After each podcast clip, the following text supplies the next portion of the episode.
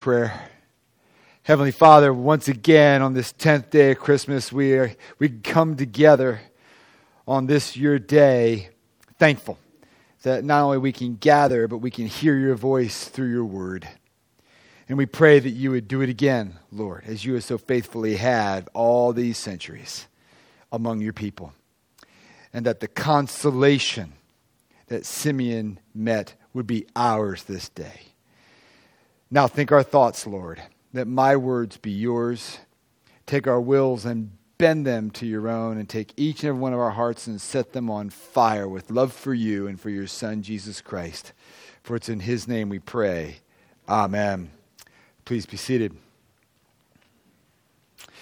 Well, I trust you and yours had a wonderful, I hope, restful Christmas time and season. We continue to worship and celebrate Christmas as we go into the new year as Anglican Christians. Why? Because we're anticipating the wise men coming on Wednesday. You know, 12 days of Christmas, the fullness of God coming. And we will be doing that on Wednesday. I invite you to come to the 1030 service on Wednesday morning. We'd love to have you. And so it's just a great, great celebration. And I pray that, that Christmas, we've had a tough year but you would know the joy and the peace that surpasses all understanding during this Christmas time. We had a phenomenal Christmas. It was the quietest Christmas Eve Kimmy and I have ever had because the kids weren't around. But Christmas night came along and we went from zero to 100 in 5.5 seconds.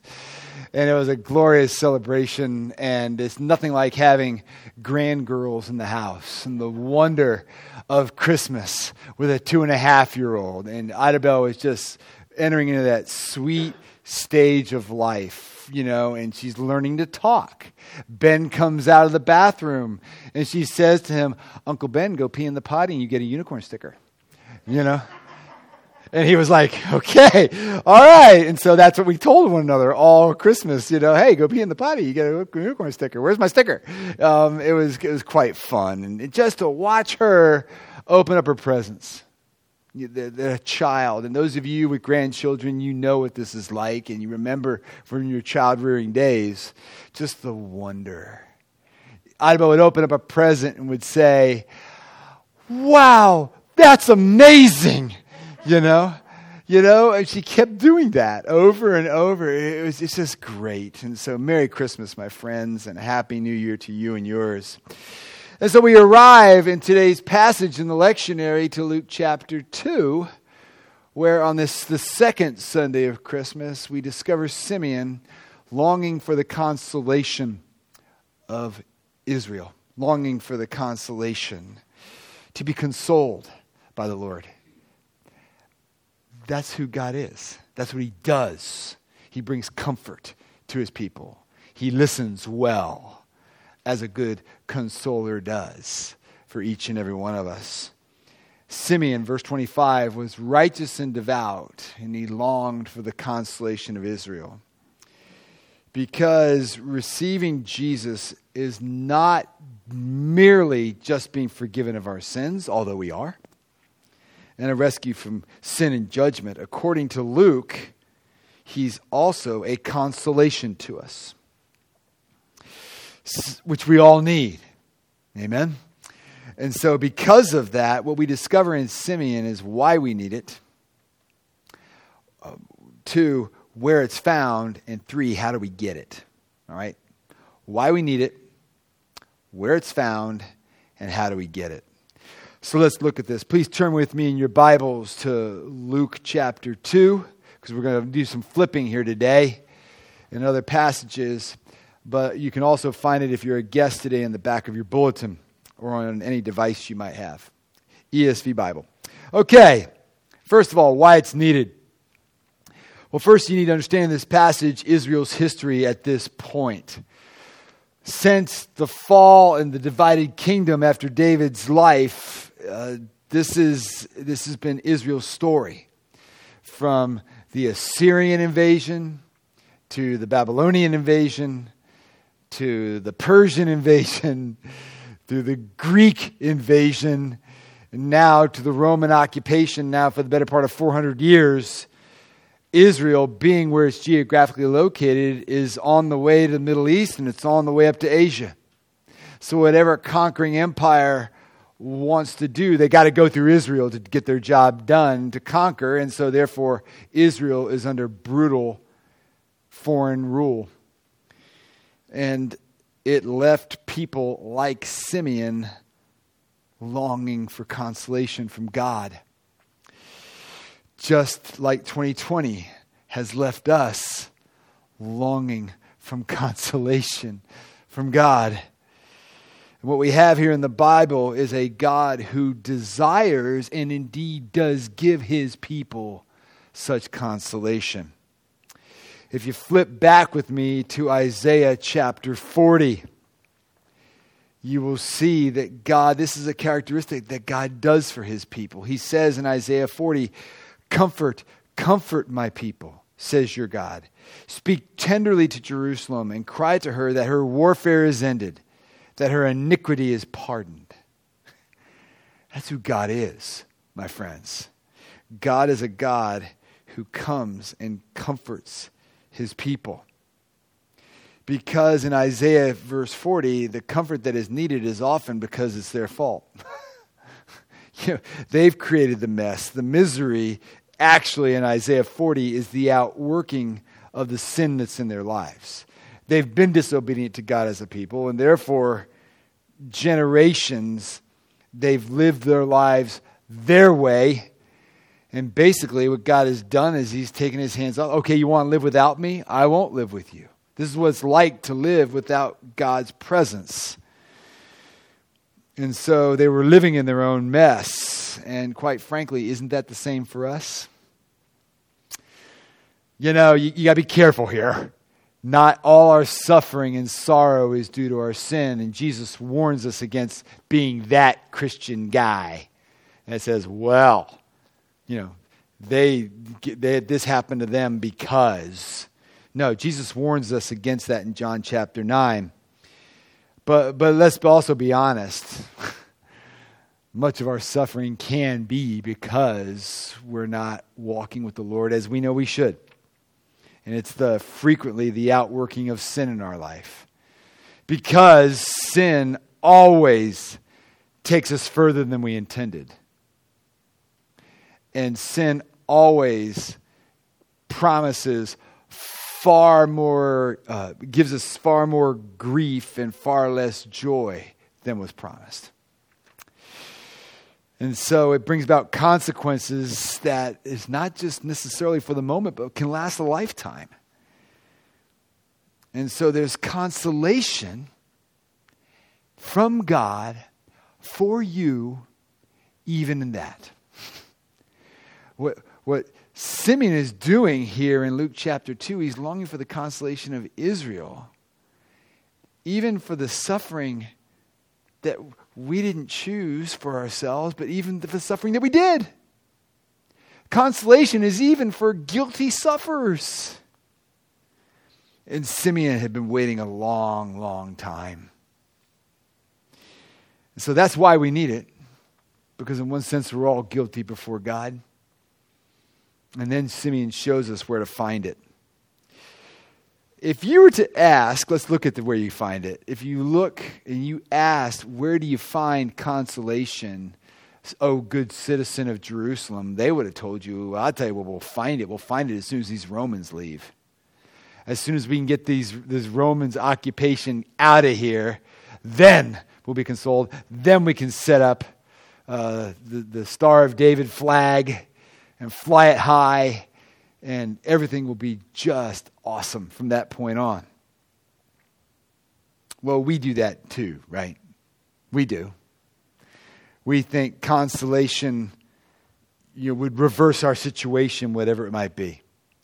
Our financial burdens, our political burdens, the pandemic burdens that we have, uh, broken relationships restored. It'd be reversal of my health so the question then becomes where do you look for consolation? Do you binge Netflix, Amazon Prime, uh, food, drink? relationships, social media. Now, these aren't necessarily bad things, okay? Kimmy and I been some Netflix over the last few days, and it was quite enjoyable. But if that's where I'm looking for consolation, ultimately, it, it soon dissipates and is never truly satisfying. It's not enough to heal the wound of my soul, of the problems that I really feel. And we can't buy, shop, drink, or eat our way out of this. I don't know if you knew this, but per online pornography use skyrocketed during the pandemic. The number one porn site made all their platforms free in order to hook people in. And they did. Millions of people turned to it and find absolutely no consolation. And in finding no consolation, have caused untold suffering to many who participate in it. Pornography drives abuse, drives human trafficking, drives exploitation. In our participation in it, we will find no consolation, and yet we produce a greater need for consolation for those who are involved with it.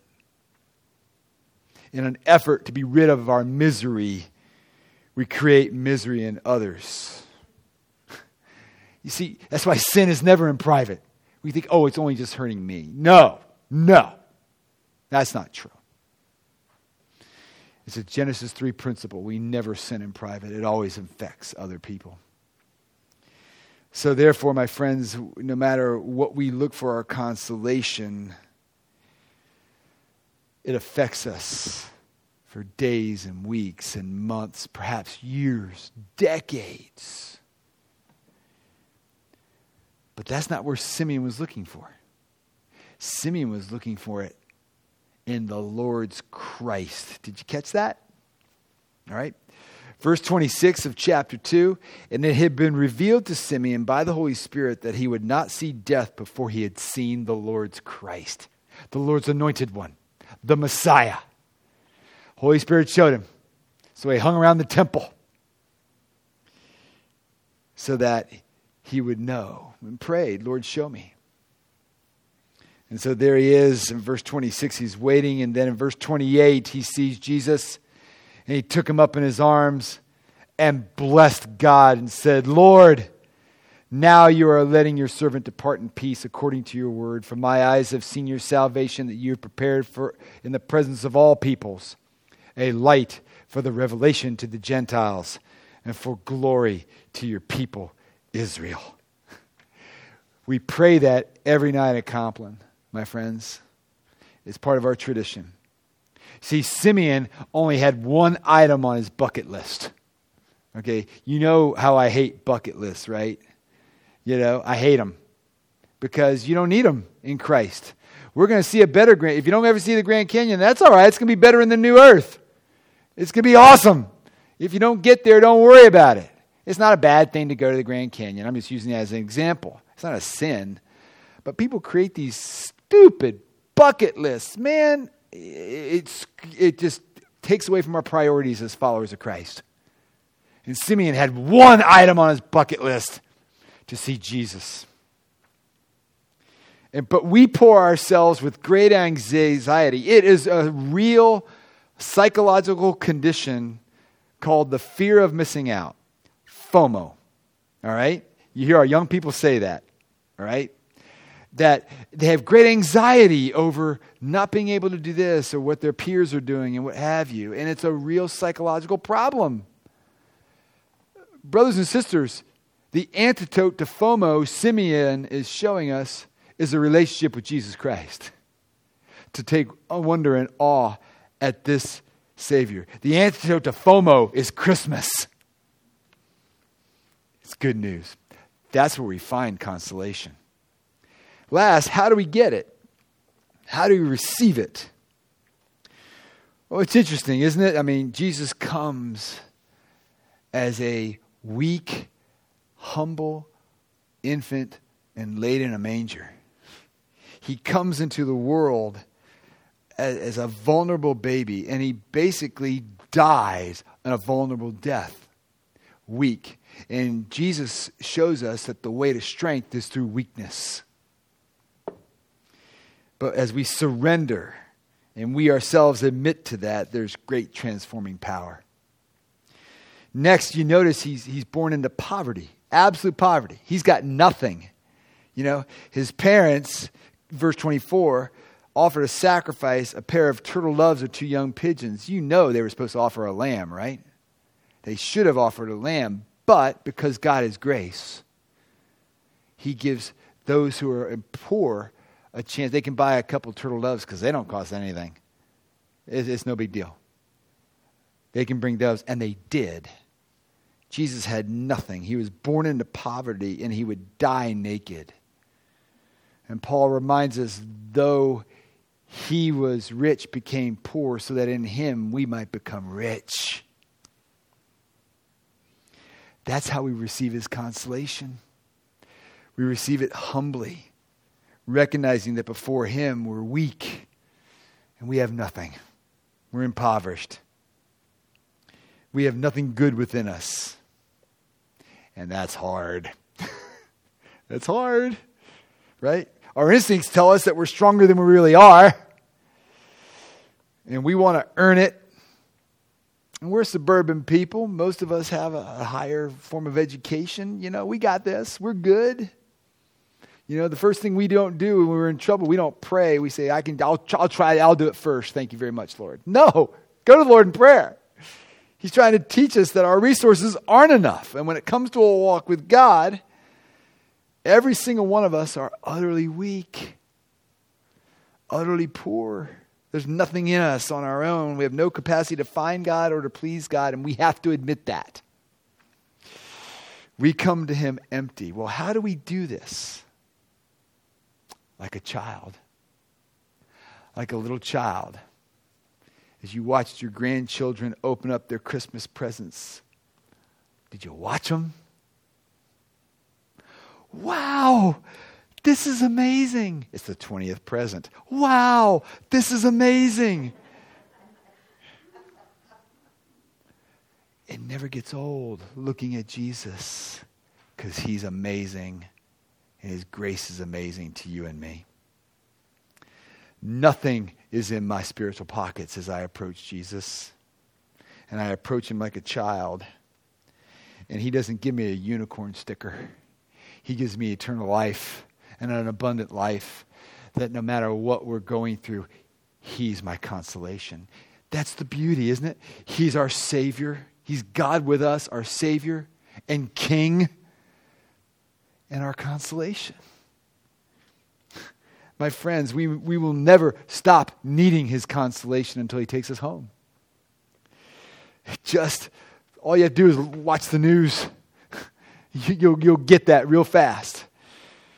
And Christmas reminds us that, that sometimes we venture off into uh, having a lack of inner peace. We have a, we have guilt for not following the Lord maybe as we should. We have anxiety and FOMO and we have depression.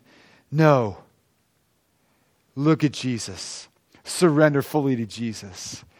He will give you his great consolation. He desires to give you that great consolation. And in Jesus Christ, we can receive it. Let's pray. Heavenly Father, we are grateful once again that you offer this consolation. You come to us. And I pray that you would help us not to look anywhere else, not in Netflix or in drink or in food or in all the false glories of this world, Lord. We would look to you, Lord Jesus Christ. And in so looking, we would find, we recognize that we need it. And so, Lord, we come to you this day that we would walk in the confidence that you give it. And like Simeon, Simeon Lord, you, you can just take us home because we've seen your salvation. And it's good news for the church and it's good news for the world as we seek to go take this good news wherever we're found. For in Jesus' name we pray. Amen.